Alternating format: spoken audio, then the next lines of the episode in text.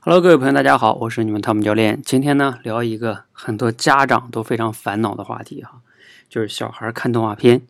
哎，谈到这个小孩看动画片呢，他就像吃糖一样哈，是无法抵抗的，看起来就没头哈。我今天呢，在我们这个每日分享的这个打卡中啊，看到我们戴朝辉同学也谈到了这个话题。他说他们家小孩呢，每天早上醒来第一件事就是看动画片。他想了很多的办法来阻止这件事情哈，比如说把他家他家的电视给断了，还不行啊，又把他家的网给断了啊，就让他用硬盘里边的那个呃储存的动画片去看，因为这样的话就没更新了嘛，就是那几集。但是呢，人家还能看，重复看也可以啊，反正就是要看。哎，他非常愁哈，这到底要怎么办呢？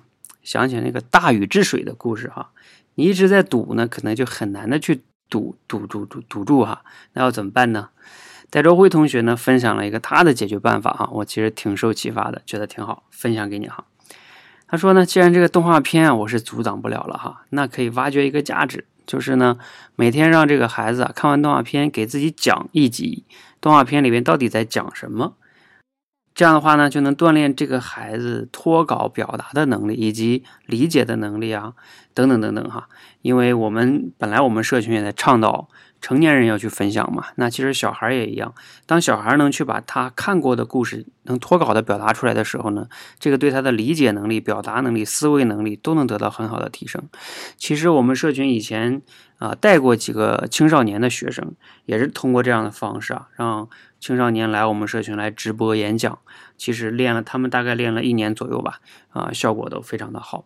如果你家小孩也喜欢看动画片哈，我建议你可以尝试一下，采取戴兆辉同学这个方法。这样的话呢，他看动画片是看了啊，但同时呢，也能挖掘一些价值，还能增进你们亲子之间的互动。你可以尝试一下。那我们通过这样一件事儿哈，其实可以思考一件更广泛的哈，对我们成年人的启发，就是我们在现实的社会中，有时候自己也会遇到类似于这样的事情啊，就是。你可能很想改变，但是你也改变不了的一些事情，那我们可以怎么办呢？可以尝试啊，从这件事情中去挖掘一些我们想要的价值。因为这件事既然你也改变不了嘛，那你与其纠结内耗啊，反而浪费了时间。就比如说吧，像我们很多人都会不太喜欢自己的工作，是吧？啊，想辞职呢又辞不了。你说你想改变工作中的很多事儿吧，你好像也改变不了。那这个时候怎么办呢？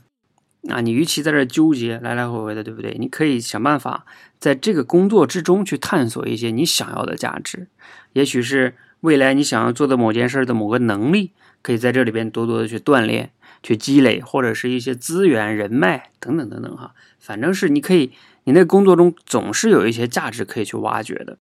有的人说了，那我挖掘半天还是没挖掘到，怎么办？那你这个工作一定给你带来了稳定的一个收入啊，然后包括业余时间，这也叫价值啊。你可以拿这个稳定的业余的时间去探索一些你喜欢的事情，这个难道不是这个工作本身能给你带来的一个价值吗？你如果没有这工作，你能安心的去探索其他的事情吗？想想是不是？所以，我们很难改变的事情啊，一定要想办法去尝试，从这件事情挖掘一些其他的想要的价值。你可以思考一下，你现在正面临着哪些让你很难改变的苦恼的事情啊？你看看你能挖掘哪些价值呢？可以跟我分享一下，谢谢。希望呢对你有启发。